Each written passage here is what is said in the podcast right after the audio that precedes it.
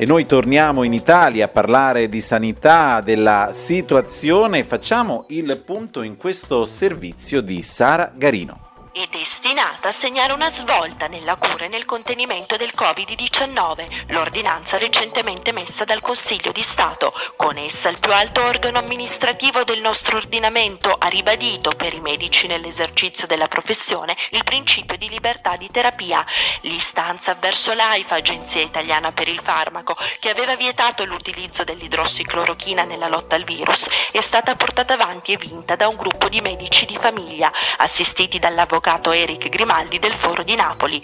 Il legale intervistato da Eureka Idee per l'Italia e l'Europa sottolinea tutta l'importanza della sentenza. Restituendo la libertà prescrittiva ai medici, ha stabilito che nel dubbio circa l'efficacia della terapia e acclarata la sicurezza di essa almeno per moltissimi pazienti, lo Stato sociale di diritto, prima ancora della stessa deontologia, non vieta, ma anzi richiede alla scienza medica di curare anziché astenersi dal curare i cittadini, laddove ovviamente il singolo medico ritenga mantenga in scienza e coscienza la cura appropriata per il singolo paziente. Accogliendo l'esito del pronunciamento, il professor Giovanni Carnovale, medico e docente universitario, eletto revisore dei conti dell'Ordine dei Medici di Roma, richiama però le istituzioni politiche a una riflessione sul funzionamento del sistema sanitario nazionale. Ci ha dimostrato una grande maturità in questa fase pandemica, ma ha anche evidenziato alcune problematiche. La più importante di tutte è stata la mancata universalità ricercata indicata dal legislatore, intendendo per essa la capacità di curare un paziente di Mantova